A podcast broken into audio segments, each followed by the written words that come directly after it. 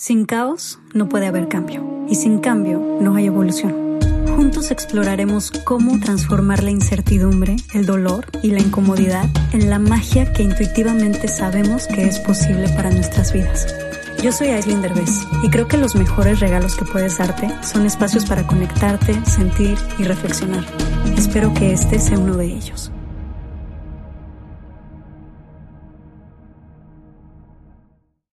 Efren. Hola, Islin. Qué bueno verte.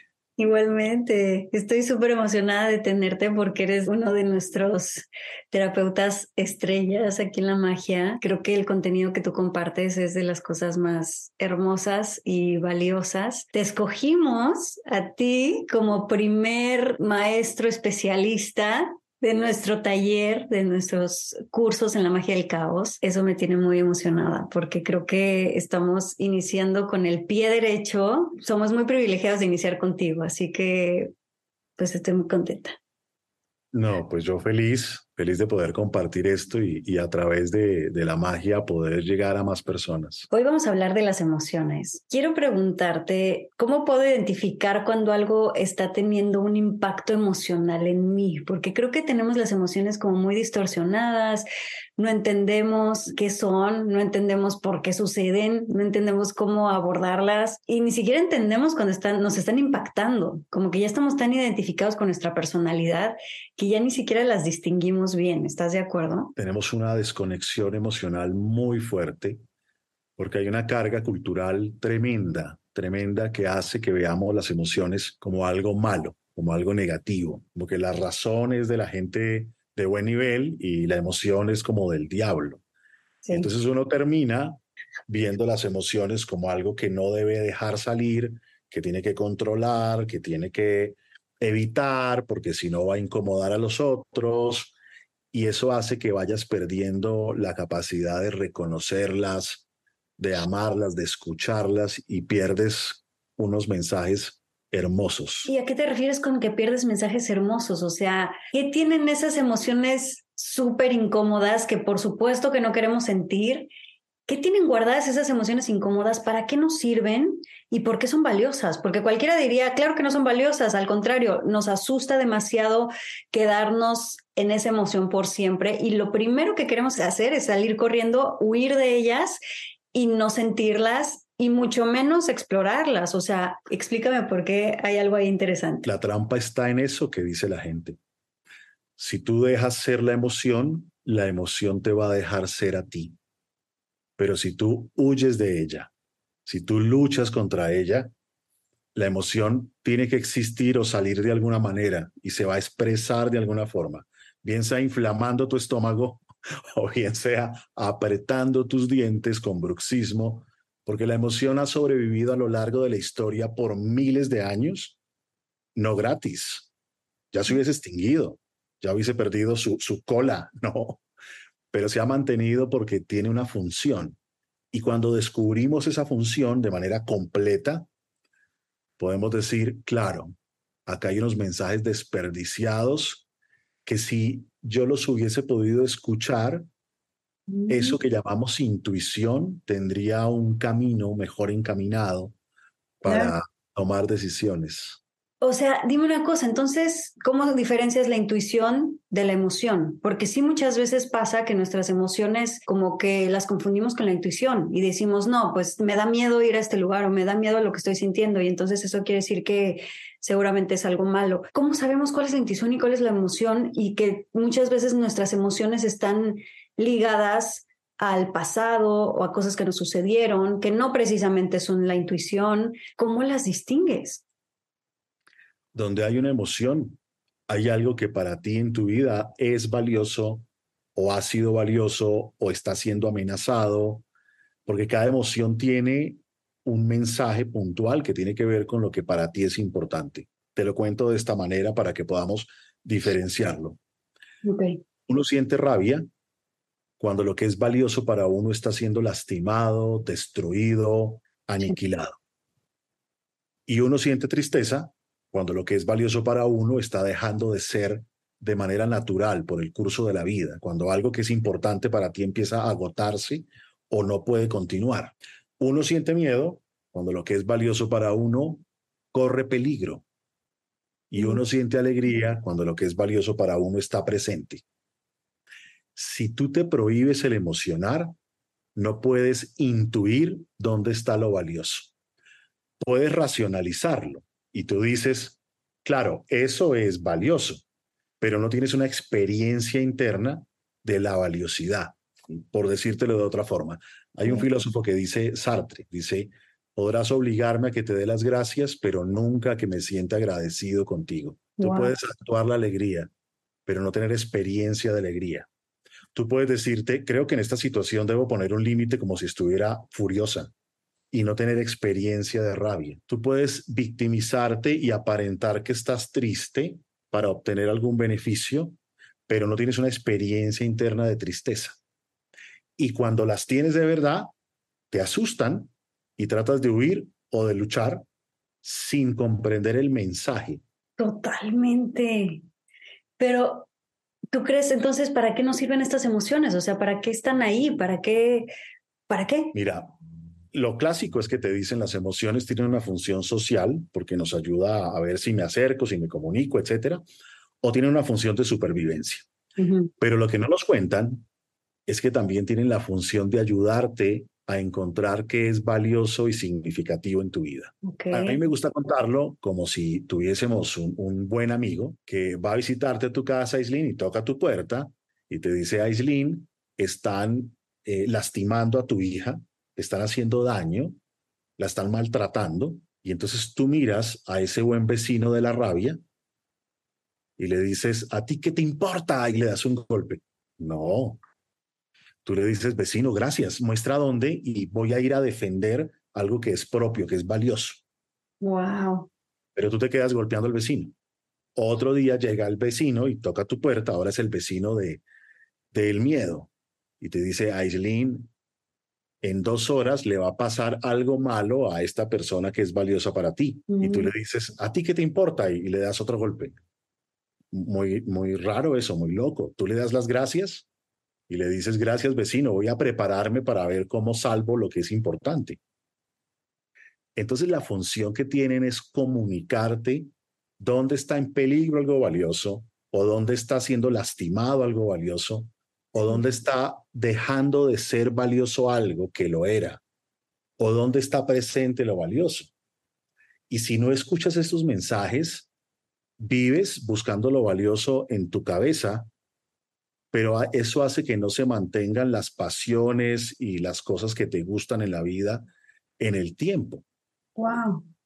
Es, es como estar eh, tuerto pensando que la razón es lo único que te dice a ti qué vale o qué no vale. O sea que la mayoría de la gente, podrías decir, que la gente que no está en contacto con sus emociones o que les da miedo sentir, tienen una idea de lo que es valioso para ellos que está completamente desconectada de la realidad de lo que es valioso para ellos. Y que entonces hay una asociación ahí de quién eres tú y de qué es lo que realmente te importa, porque la verdad es que a tu cuerpo, a tu esencia le importa algo que cree que es valioso, pero a tu mente se ha hecho creer a sí misma que le importan otras cosas de las que realmente le importan al cuerpo. ¿Eso está pasando entonces? Tal cual, tal cual. Es que llegan y te dicen, Aislin, mira, hay este proyecto maravilloso y debes irte seis meses para allá y tú dices, eh, no, no porque para mí en este momento es muy importante acompañar a tal persona en su vida. Y al mes nos encontramos y yo te digo, Aislin, ¿dónde estás? No, en el proyecto ese que me ofrecieron. Uno dice de todo, uno dice de todo, porque el deber ser, la deseabilidad social, lo que se espera, lo que se estila, lo que se acostumbra, lo que es bien visto, pesa tanto que uno habla de lo que es importante de la boca hacia afuera, sí.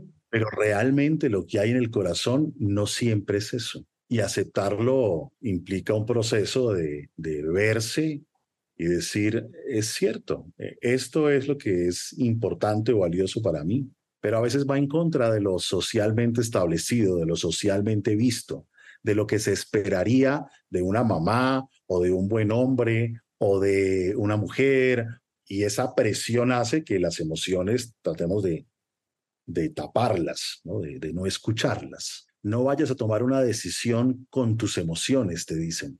Claro. Y hoy sabemos que el grueso de nuestras decisiones son emocionales. Las emociones tiñen la razón y te hacen ver como artículos de lujo algunas cosas que no lo son a veces, pero que las quieres.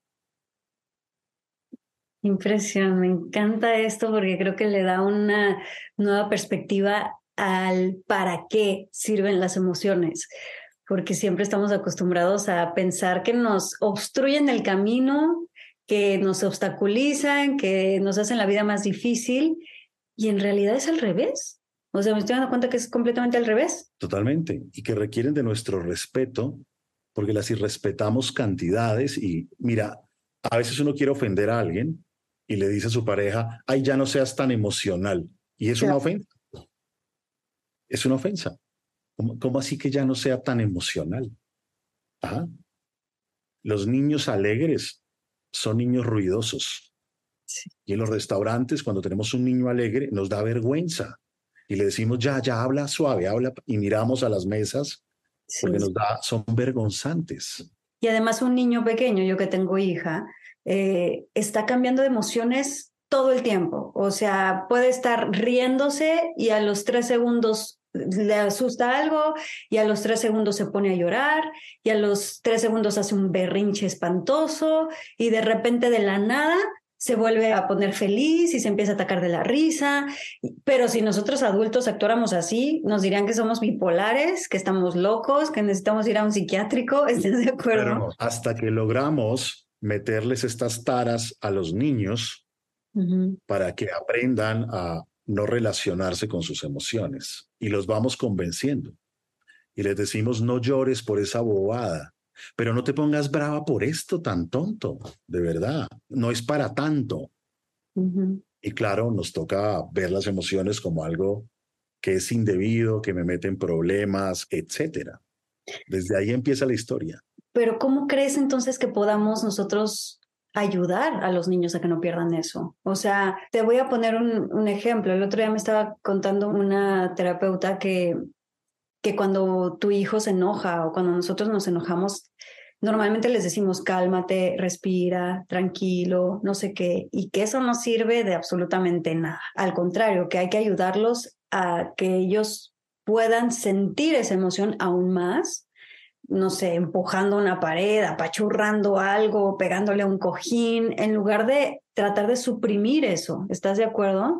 ¿Tú crees que esa es una manera correcta? ¿Crees que es algo que nosotros también deberíamos de hacer? ¿O cómo tú crees que se pueda gestionar eso? Creo que hay que lograr comprenderla, no solamente quedarnos en la emoción. Está un niño eh, con sus dinosaurios organizados y llega mamá y toma el dinosaurio más grande y lo pone en otro lugar y el niño empieza a gritar y con mucha rabia. Y claro, para la mamá es rarísimo, que loco, que mal criado, porque la mamá no está comprendiendo que el niño tiene rabia porque le han destruido, le han destruido todo un juego, todo un escenario, todo un universo que él ha creado y que para él es importante. Pero la mamá no puede creer eso y le dice, pero no grites por esta bobada y le descalifica la emoción. ¿Y por qué no lo tomamos y le decimos, ¿qué es esto tan importante que sientes que te destruí? ¿Qué es esto tan importante que sientes que, que violenté? Y mm. entonces el niño va a comprender que hay cosas que para él son valiosas y va a sentir validadas las emociones. Este es un mundo de invalidación emocional desde los niños hasta los adultos. Tú no puedes sentir lo que sientes. ¿Cómo puedes sentir eso, Aislinn? ¿Cómo puede ser que sientas? ¿Y, ¿Y por qué no?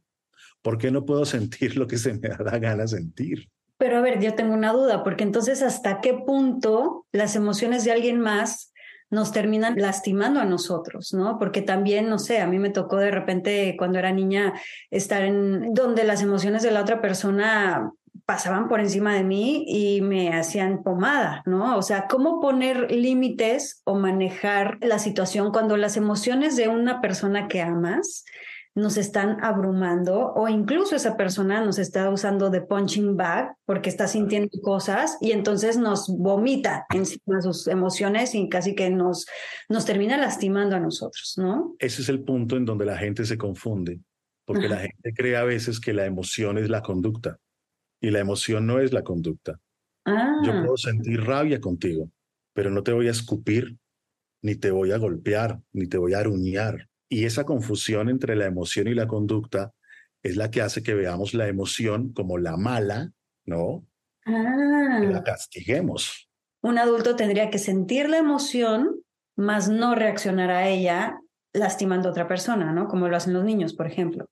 Pero como nunca comprendieron el mensaje de la emoción, entonces siguen comportándose como niños o haciendo mucha fuerza para no sentir algo que es malo. En realidad, si hubiesen comprendido el significado de la emoción, podrían incluso decirte qué les sucede, expresarte qué les ha pasado, adquirir una manera de decir, ok, esto es lo valioso, pues voy a reconstruirlo, Claro. pero en realidad lo que les enseñamos es que es malo y la emoción es igual a la conducta y yo me vuelvo adulto sin comprender mis emociones, pensando que eso es malo, haciendo fuerza hasta que me desbordo y, y termino haciendo cantidad de diabluras. ¿Por qué catalogamos entonces las emociones como positivas y negativas, como buenas o malas? Porque todo el tiempo estamos catalogándolas así.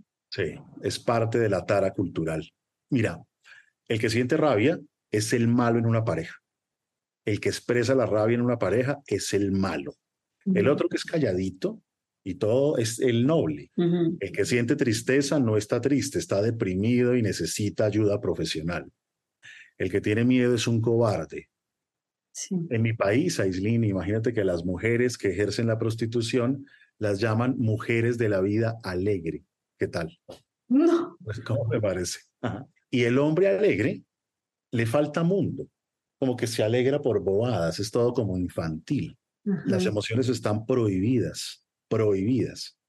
Y si te mueves además en un mundo religioso, están satanizadas, porque se supone que la razón, el logos, es de Dios y la emoción genera división y eso significa diablo. Y entonces está muy mal visto. Tanto que a veces en broma uno dice, esta persona tiene cara de obispo, porque es así todo sin expresar las emociones. Entonces la carga y el peso es tan severo, tan severo, que nosotros mismos intentamos ni siquiera verlas y mucho menos aceptarlas. Y aunque tenga rabia contigo, te sonrío. Y aunque esté triste, te digo que no es cierto. Y aunque tenga miedo, lo disimulo. Es más, y si tengo mucha alegría también, porque de pronto vas a pensar que me enamoré. Es una locura. Es una locura, por supuesto, porque no crees tú que precisamente esta vida de ser humano se trata exactamente de venir a experimentar las emociones. ¿No sientes que es una de las de los propósitos más importantes de estar encarnados en un cuerpo físico y ser humanos? Yo cuento eso con una historia, Aislinn, y es que tú ves a tres metros de distancia un insecto que Ujú. está patitas hacia arriba y tú inmediatamente piensas, está muerto. Y incluso te acercas y tratas de moverlo a ver si si sí está muerto o no, porque la vida es movimiento. La vida no es quietud. Y emoción. La emoción es el movimiento interno. Si todo está quieto, no estás vivo. Pasan los años desconectados sin estar vivos y enseñándoles a los niños además. No, y enseñándoles a los niños que hay que portarse bien y que hay que guardar silencio y que no hay que llorar, ni gritar, ni sentir nada. Imagínate la cosa tan terrible que les estamos enseñando, ¿no? Y las lágrimas hay que limpiarlas y los mocos también, porque hay que llorar así. No, no, ¿Te has visto cuando lloran así? Sí, sí, sí, como que apenas sí se les sale la carne, pero no la dejan. Es vergonzante, así es. Y dime una cosa, entonces, ¿cómo podemos manejar esa culpa que nos da y que sentimos al experimentar estas emociones que no son placenteras, las emociones que son incómodas? Te voy a ser sincera, a mí hay días que de la nada que no entiendo ni siquiera bien por qué, me despierto con una sensación como de angustia o de vacío o de incomodidad. Y entonces lo primero que pienso es, estoy mal, algo está mal conmigo, me siento, me siento culpable por estar sintiendo lo que estoy sintiendo y digo, siento culpa porque todo está bien, porque tengo a mi hija, porque estoy sana, porque tengo salud, porque tengo trabajo. O sea, ¿por qué me siento así? Algo muy mal está pasando en mí o algo estoy haciendo mal. Hay mucha Eres una desagradecida. Ajá. Eres una desagradecida con la vida. Exacto. Me siento como que soy una malagradecida con la vida y que entonces, eh, ¿cómo puedo sentir estas cosas tan terribles? ¿Qué hacemos ahí? O sea, ¿qué, ¿qué hace uno cuando se despierta y se siente así todo el día? Eso solamente nos indica que el peso de la cultura en lo emocional nos tiene impregnados también. Porque si las emociones no se dividieran entre buenas o malas, no habría la sensación de estoy haciendo algo malo y por mm. lo tanto no habría la culpa. Pero como tenemos esa división en donde la alegría bien, pero manejada, moderada, dosificada, tampoco mucha. Y las otras mal, porque esas sí están eh, terribles. Y entonces terminamos sintiendo culpa por tener rabia con un hijo. ¿Y por qué no puedo tener rabia con un hijo? Claro que sí. Claro, otra cosa es golpearlo, pero eso es la conducta, no la emoción. Exacto. Y no puedo tener rabia con mi pareja. Y mi pareja espera que yo nunca tenga rabia porque yo debo ser amor 24/7. No, y que con nada la cambie. pareja eso se pone cabrón, ¿estás de acuerdo? Porque ahí es cuando nos tomamos las emociones del otro personal, pensamos que no es nuestra culpa si el otro está bien o mal. O sea, hay un enredo espantoso ahí donde nos empezamos como a reprimir el uno al otro, querer controlar el uno al otro. ¿Estás de acuerdo? ¿Qué pasa ahí con la pareja? O sea, ¿De qué manera tú crees que es la más sencilla de respetar, poder vivir tus emociones en paz? Como tú dices, diferenciar la emoción de la conducta, no porque yo esté enojada significa que te voy a golpear. Y cómo dejo libre al otro y cómo no me tomo personal las emociones del otro. Ni porque esté triste te voy a dejar necesariamente. Solo en los vínculos amorosos se produce la vulnerabilidad. No hay forma de amar sin vulnerabilidad. Mm. Por eso, con los hijos y con las parejas, hay menos indiferencia. Te tocan más, te conmueves más. Y entonces, entre comillas, sale lo mejor o lo peor de ti, porque estás abierta por la vulnerabilidad. Ahora, sin eso no hay amor posible. Te amo porque me afectas. Si tú no me afectas, ya, no hay nada aquí. Solo que le tenemos tanto miedo a las emociones que nos han dicho que son malas, que no queremos la emocionalidad del otro, ni sabemos qué hacer con la emocionalidad del otro. Exacto. Y nosotros, los hombres, peor, o sea, más, tarados todavía. Imagínate, perder uno una forma de, de conocer lo que realmente hay en el corazón de tu pareja. Si tú expresas la rabia, ¿Qué tal yo desgastarme tratando de convencerte que no debes sentir rabia? No estoy escuchando. no escucho que hay algo valioso que de alguna forma tú experimentas que ha sido pisoteado. Pero yo me quedo es educándote que no sientas eso porque no debe ser. Y entonces no, no descubro que es valioso para ti. Y si no sé que es valioso para ti, ¿cómo te acompaño a que seas alguien que pueda tener más bien en la vida? Eso que dices me suena impresionante porque siento que una de las cosas principales por las cuales se pelean las parejas, incluso los padres con hijos, hasta las amistades más profundas, es porque el otro se deja de sentir valorado. Uno u otro se dejan de sentir valorados, ¿no? Y creo que tiene que ver exactamente con esto que estás diciendo. Totalmente, porque la emoción habla del valor y cuando descalificamos la emoción, estoy descalificando lo que es valioso para ti. Y después digo, no me siento escuchada. Y yo te digo, pero si yo siempre te pongo atención, conmigo siempre puedes hablar. No es cierto, para nada. Y esto de la gestión de emociones se me hace impresionante y hay todo un método para aprender a gestionar las emociones. ¿Estás de acuerdo? De hecho, tenemos un taller en la magia del caos contigo, Efren, que es nuestro primer taller en línea que vamos a tener, que me parece de los talleres más poderosos, hermosos que alguien puede tomar, porque precisamente vamos a tener este curso de cómo gestionar las emociones. Y ahí les vamos a explicar con peras y manzanas, bueno, tú, tú les vas a explicar a nuestro público con peras y manzanas, con muchísimo detalle, cómo gestionarlas y cómo abordar esta culpa de sentir las emociones, cómo ordenarnos por dentro y cuál es la mejor manera de detectar cuando ya se está presentando una depresión de verdad, ¿no? Porque mucha gente cree que está deprimido y pues nada que ver, en realidad simplemente ha estado ocultando y apagando sus emociones y se pueden atacar a tiempo y esto se puede detectar a tiempo y, podemos modificar esto sin tener que pensar que estamos deprimidos y tomarnos pastillas o, hacer cosas que pase a mayores, ¿no? Incluso podemos, si las detectamos a tiempo, podemos evitar enfermedades crónicas terribles en nuestro cuerpo porque todas las emociones se nos van al cuerpo y a nuestras enfermedades. Por eso se enferma el cuerpo. Si quieres comprar el curso digital Recupera el control de tu vida con Efren Martínez, ingresa a lamagiadelcaos.mx. Por algún lado la emoción tiene que manifestarse y si no me la permiten y si yo no me la permito, sí. por algún lado debe hablar.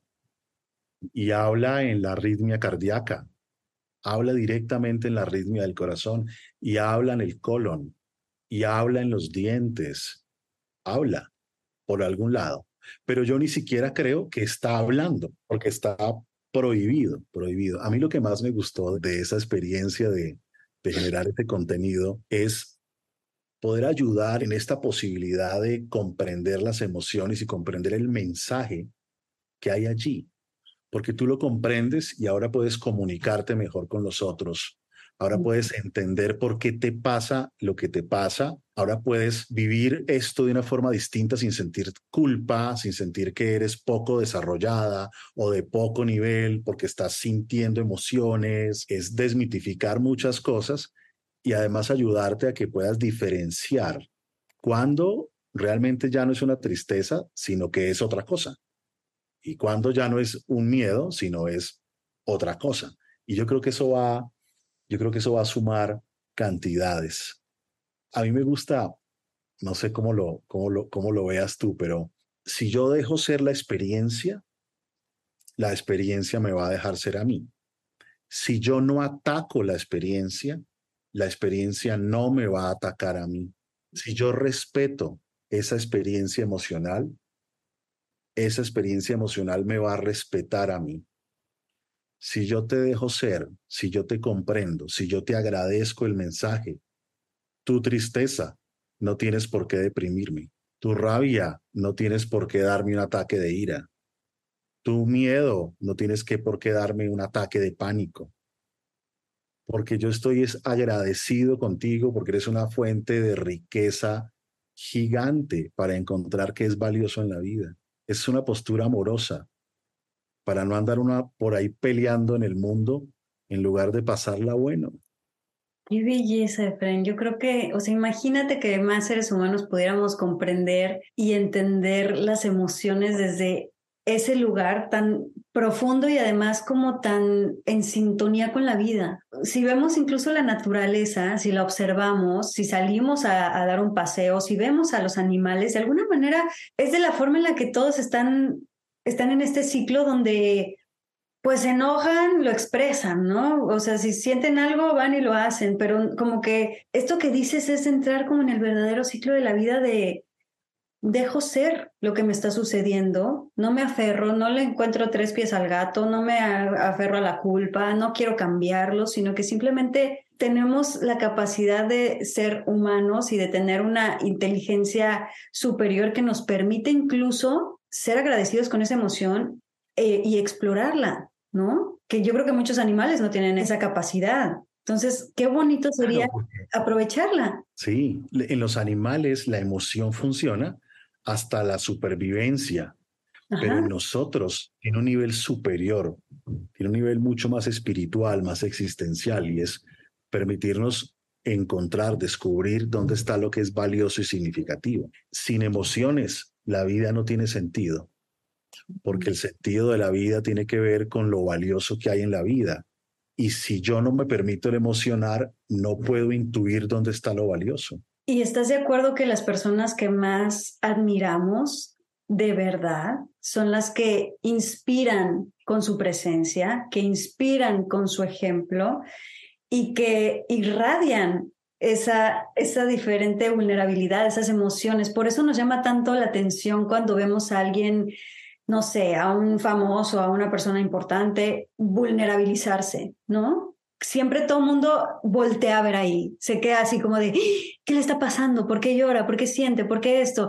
Y cuando alguien abre esas emociones, se deja sentirlas y las comparte, a nosotros los seres humanos nos llama muchísimo la atención y es algo que incluso nos vibra, nos mueve, decimos, ah, por fin alguien que está expresando esas emociones porque yo siento eso, porque yo me siento igual, yo pensé que era la única loca o tonta que estaba sintiendo todas estas cosas y por eso valoramos tanto cuando la gente es vulnerable, cuando la gente es transparente, cuando la gente está irradiando la emoción real y no nada más fingiéndola. Y cuando la gente sabe gestionarlas sin tener necesariamente que ser un culero por la vida teniendo malas conductas, ¿no? La emoción te humaniza. Lo que genera conexión es la emoción. Exacto. Lo que hace que yo pueda acercarme a ti es que estás vulnerable y hay emoción. Si está cerrada, no hay forma. Lo que hace que yo respete a alguien humanamente es que es ahí, alguien accesible, alguien que, que conecta, que inspira y tiene que ver con el mundo emocional, no con la razón. Y eso que la razón no es que esté mal, la razón está genial y es una maravilla, pero queda corta en la experiencia humana, muy corta. Esta temporada del podcast donde donde están hablando desde el corazón. Esto va a generar un movimiento tremendo. Claro, la gente va a poder escuchar más y no solo quedarse aquí en las, en las nubes de las buenas ideas, sino sentir que esto es real. Exactamente. La verdad es que sí, creo que es de las temporadas donde estamos tratando de, por lo menos yo estoy tratando de ser mucho más vulnerable que nunca en esta temporada y creo que está teniendo muy buenos resultados. Creo que a la gente es lo que le mueve, es lo que están hambrientos de esta transparencia y de esta vulnerabilidad, porque muy poca gente se atreve a tenerla y más después de estas redes sociales que nos, nos llevaron para atrás en ese sentido. ¿Estás de acuerdo? Estas redes, las redes sociales de hoy, en lugar de vulnerabilizarnos y de ponernos más transparentes, nos llevaron a un mundo aún más superficial, aún más perfecto, donde lo perfecto es sentirse feliz todo el tiempo y sentirse alegre todo el tiempo y cualquier emoción incómoda, negativa, es muy mal vista, incluso cualquier equivocación se cancela, se señala, si alguien se equivoca es señalado, torturado, y entonces todos tenemos pánico a equivocarnos, pánico a regarla en algo, pánico a sentirnos mal porque nos van a juzgar de malagradecidos incluso, y más si somos privilegiados y tenemos una buena vida y salud, etcétera, peor somos vistos si nos sentimos mal, porque es cómo te atreves tú, que tienes dinero, que tienes hijos y salud, a sentirte mal, ¿no? La prohibición absoluta de la vulnerabilidad, la prohibición, porque tus relaciones tendrían que ser perfectas, porque no puedes separarte, porque no puedes deprimirte, porque no puedes equivocarte, porque no puedes cambiar de opinión, porque no puedes romper una promesa. Y no hay nada más alejado de la vida real y de la naturaleza y de la naturalidad de la vida que eso, ¿no? Entonces cuando te ven humana, humano, la gente dice, claro, a mí también. Yo también puedo ser vulnerable. ¿Cómo sientes que podemos ayudar a las personas? Bueno, apoyar, acompañar a estas personas a que empiecen a expresar sus emociones sin que exploten, sin que lastimen a otros, sin que su conducta afecte a los que están a su alrededor. Yo creo que hay que hacer varias cosas. Una de ellas es que tenemos que permitirnos y mostrar la vulnerabilidad y eso le va a permitir a otros que puedan mostrar y conectarse con su propia vulnerabilidad. Que levantemos el veto, que levantemos la prohibición que podamos saltarnos esta regla social artificialmente construida para vivir en la perfección. Y creo que ese es un aporte muy, muy poderoso, que podamos empezar a diferenciar la emoción de la conducta, de tal forma que sepas que yo puedo tener rabia contigo, pero eso no quiere decir que te voy a aniquilar, o puedo estar triste y no quiere decir que me voy a divorciar. Exacto. miedo y no quiere decir que vaya a dejarte abandonada y no vaya a responder por cosas. Y, saber diferenciar eso nos va a ayudar a decir, ok, la emoción tiene un lugar, poderle dar, dar un sitio.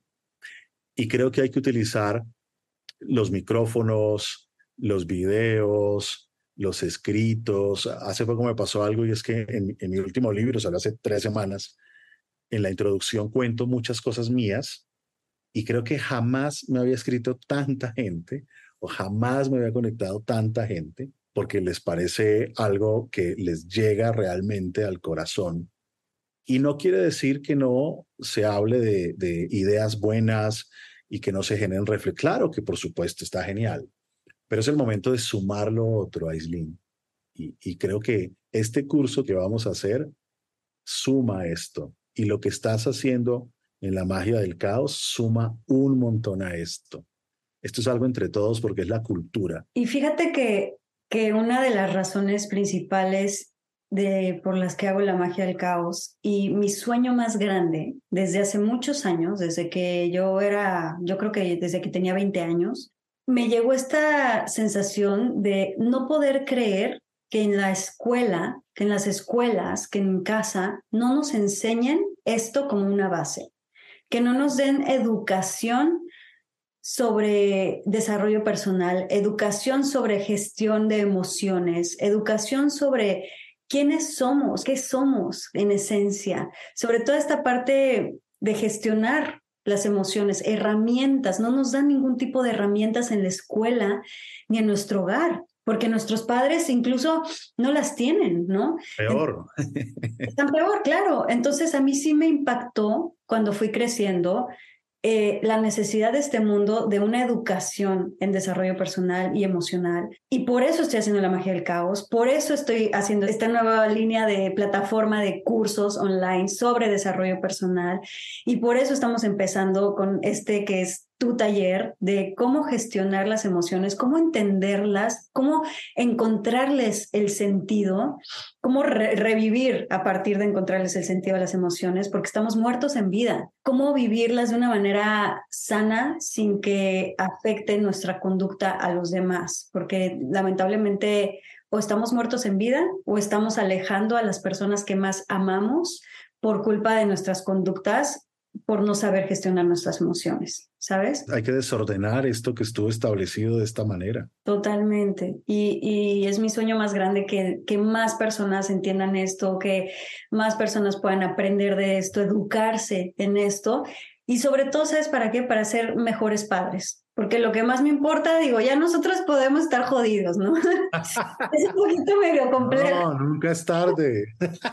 Nunca es tarde, pero obviamente a los adultos nos puede tomar un poco más, pero si podemos empezar a ayudar a los niños desde pequeños, podemos generar una nueva, o sea, podemos hacer una nueva generación de niños con muchas más herramientas de cómo gestionar sus emociones, de cómo vivir en un mundo mejor, porque estás de acuerdo que todos los problemas en este mundo empezaron por tonterías aquí, ¿no? Todos.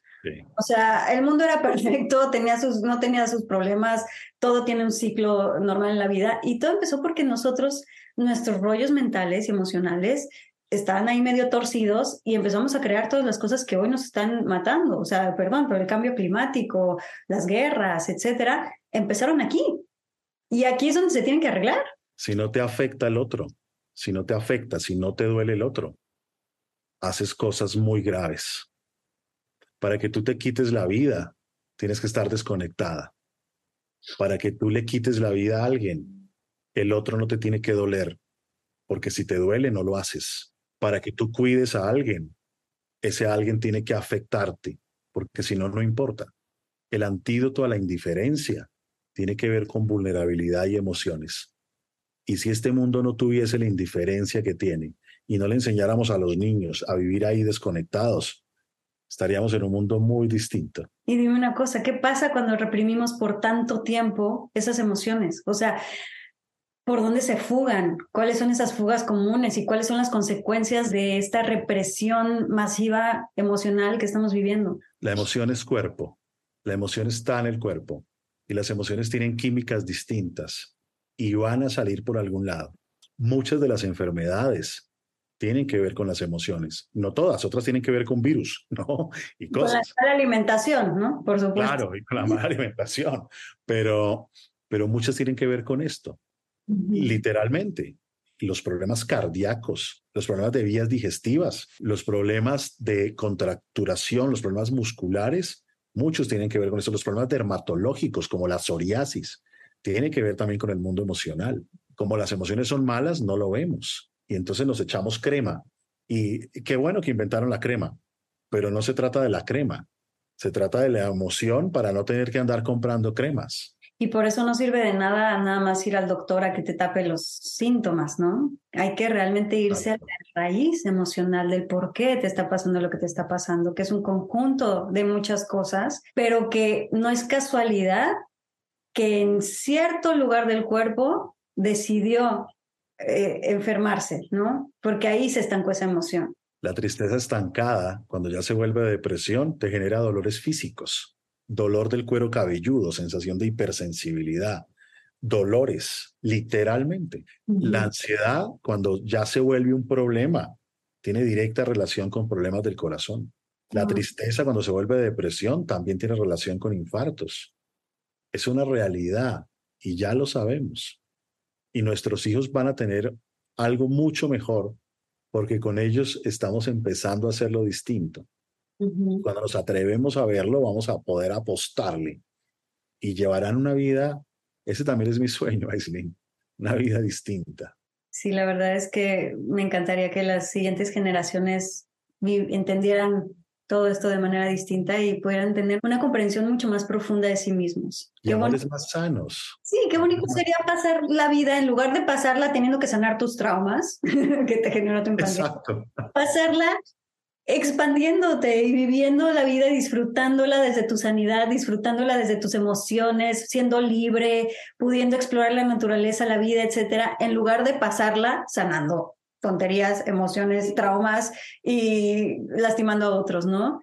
¿A qué horas vives el amor si estás gastando todo el tiempo en resolver heridas? Exacto. ¿A qué horas te dedicas a lo importante si estás todo el tiempo defendiéndote de cosas? Ojalá que tomen este taller, que lo terminen, porque luego no lo terminan y se gana medias, que lo terminen, que lo compartan con sus familiares, con sus amigos, para que más gente se entere de que hay herramientas valiosísimas y súper fáciles de aplicar con estos talleres. Y además son talleres que puedes escuchar pues en tus momentos de el tráfico, si estás en el metro, si estás haciendo ejercicio, incluso si estás en una caminata en la naturaleza. La gente dice, no tomo estas cosas porque no tengo tiempo, porque estoy saturado, porque estoy ocupado. Siempre hay tiempo. En esos momentos de tráfico hay tiempo, en esos momentos antes de dormir, en esos momentos donde estamos haciendo ejercicio, eh, cuando estamos cocinando tal vez. Digo, obviamente lo ideal sería que se sentaran con su libretita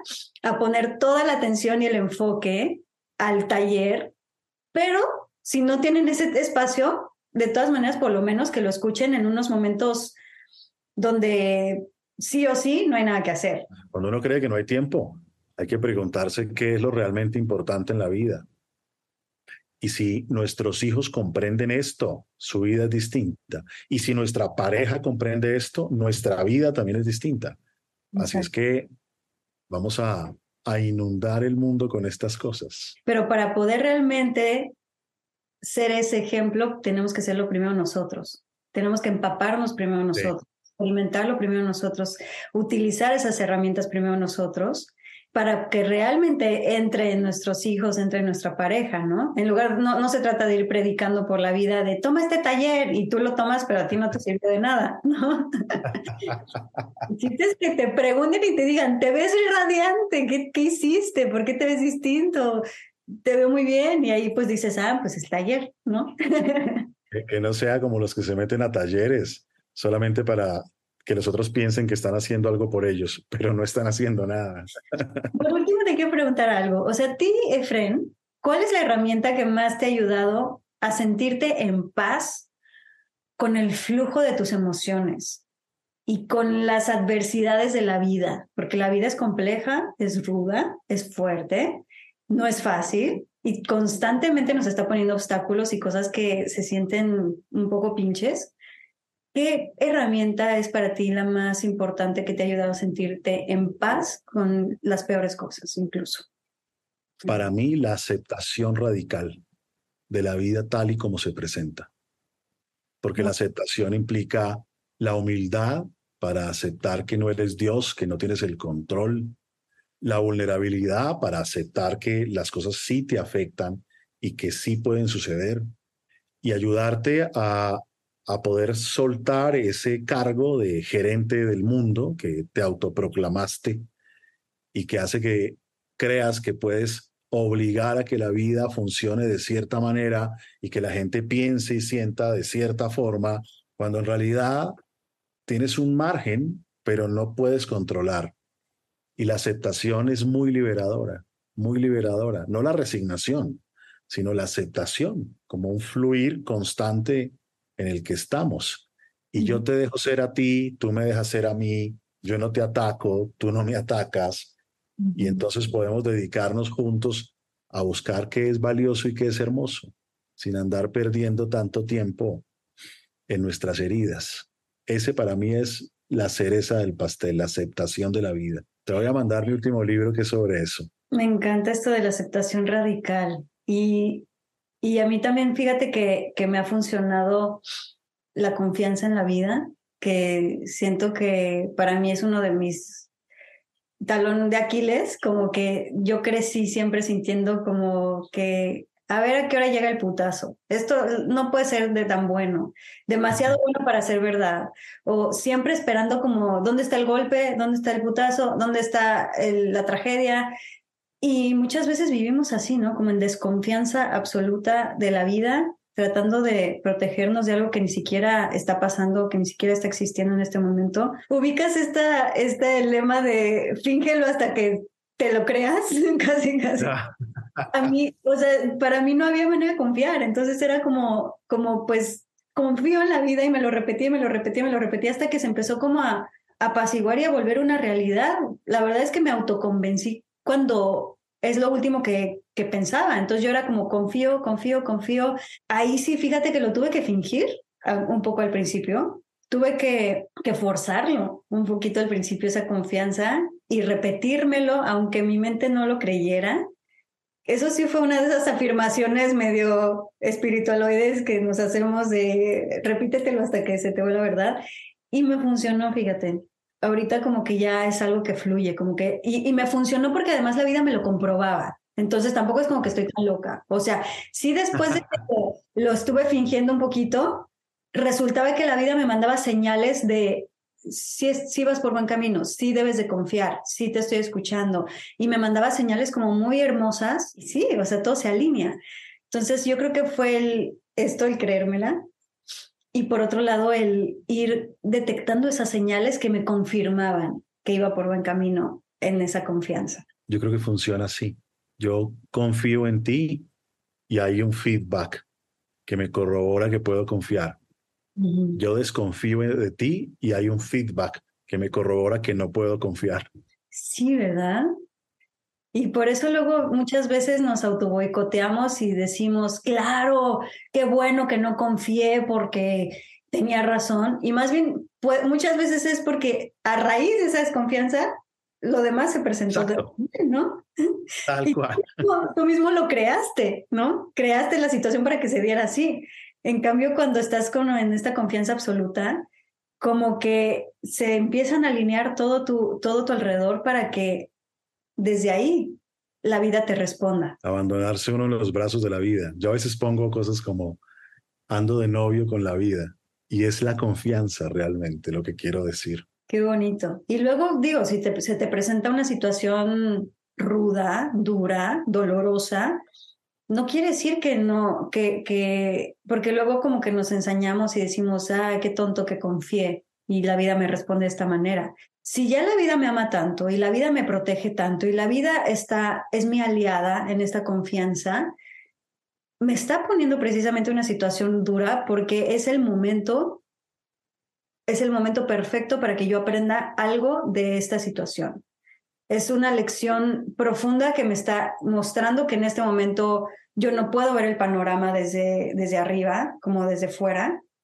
Y a pesar de que en este momento no la entiendo, no entiendo por qué me está pasando lo que me está pasando, sigo confiando y me abro a aprender lo que la vida me está mostrando desde ahí. Imagínate que cuando mi hijo tenía cinco años, un día, es más, te voy a mandar el video, un día me dice, tienes que hacerte amigo de la vida y confiar en ella, porque si no, ella te mata. ¿En ¿Ah? serio? Te voy a mandar el video. Pues increíble, increíble. Qué hermoso amigo de la vida, por supuesto, es que somos partners. Es que claro, o sea, yo cuando me di cuenta que si vives desde un lugar hostil, enojado con la vida, enojado con la gente, enojado con cómo es la vida, con cómo funcionan las cosas, pensando que todo el tiempo te tienes que estar protegiendo y que todo es un peligro, eso es lo que vas a vivir. Vas a seguir en ese círculo vicioso donde todo alrededor de ti es un peligro. ¿No? Estás en guardia con la vida, estás en guerra con la vida y la vida es lo que te va a poner enfrente, esa guerra constantemente. Y por eso me parece tan importante hacerte amigo de la vida, como dices. Qué sabio lo que te puso tu hijo, porque es tal cual. Tremendo. Y quien por quien debe empezar es por ti. O sea, no, la vida no tiene que mostrarte algo hermoso para que tú empieces a confiar. Es al revés. Se empieza de al revés al revés. Confiando, como yo te dije, que es, pues lo finjo, aunque no lo sienta, aunque en este momento todo me diga que es terrible, yo decido, es una decisión, es una elección. Elijo confiar en la vida, elijo ser amiga de la vida, elijo sentirme acompañada, sentirme protegida, sentirme resguardada en la vida. Y a partir de ahí le voy a responder. Claro, no se siente atacada y entonces va a poder cuidarte. Y la gente normalmente lo hace al revés. Está esperando que la vida le dé pruebas. Exacto. No, no es por ahí. Dale tú primero esa prueba a la vida. Qué bonito. pues muchísimas gracias, Efren. Me encantó esta plática contigo. Ojalá que todos tomen tu taller. Esta es una excelente herramienta que les estamos ofreciendo que es una herramienta mucho más económica e igual de poderosa, igual de transformadora, igual de sanadora. Y pues pueden empezar por aquí, por este taller contigo. Totalmente, Aislinn. Pues yo feliz y agradecido de, de sumar. En todo lo que pueda sumar, ahí voy a estar, Aislinn. Ay, muchas gracias. Pues estamos aliados en esto, tenemos la misma visión y tenemos pues las mismas esperanzas. Y gracias por ser uno de nuestros maestros estrella en la magia del caos. Te admiramos muchísimo. Muchas gracias, Aileen. Gracias por la confianza y además gracias a ti porque este canal nutre, nutre de vida y hace que la gente se haga amiga de la vida. Exacto. gracias, Efren. Un abrazo. Ojalá que hayas disfrutado este episodio. Y recuerda que nuestra página web la magia-delcaos.com puedes encontrar mucha más información de estos temas y de nuestros invitados. Tenemos blog, tienda en línea y material exclusivo para los que se suscriban. Síguenos en todas las redes sociales como arroba la magia del caos. Gracias por darte este espacio con nosotros.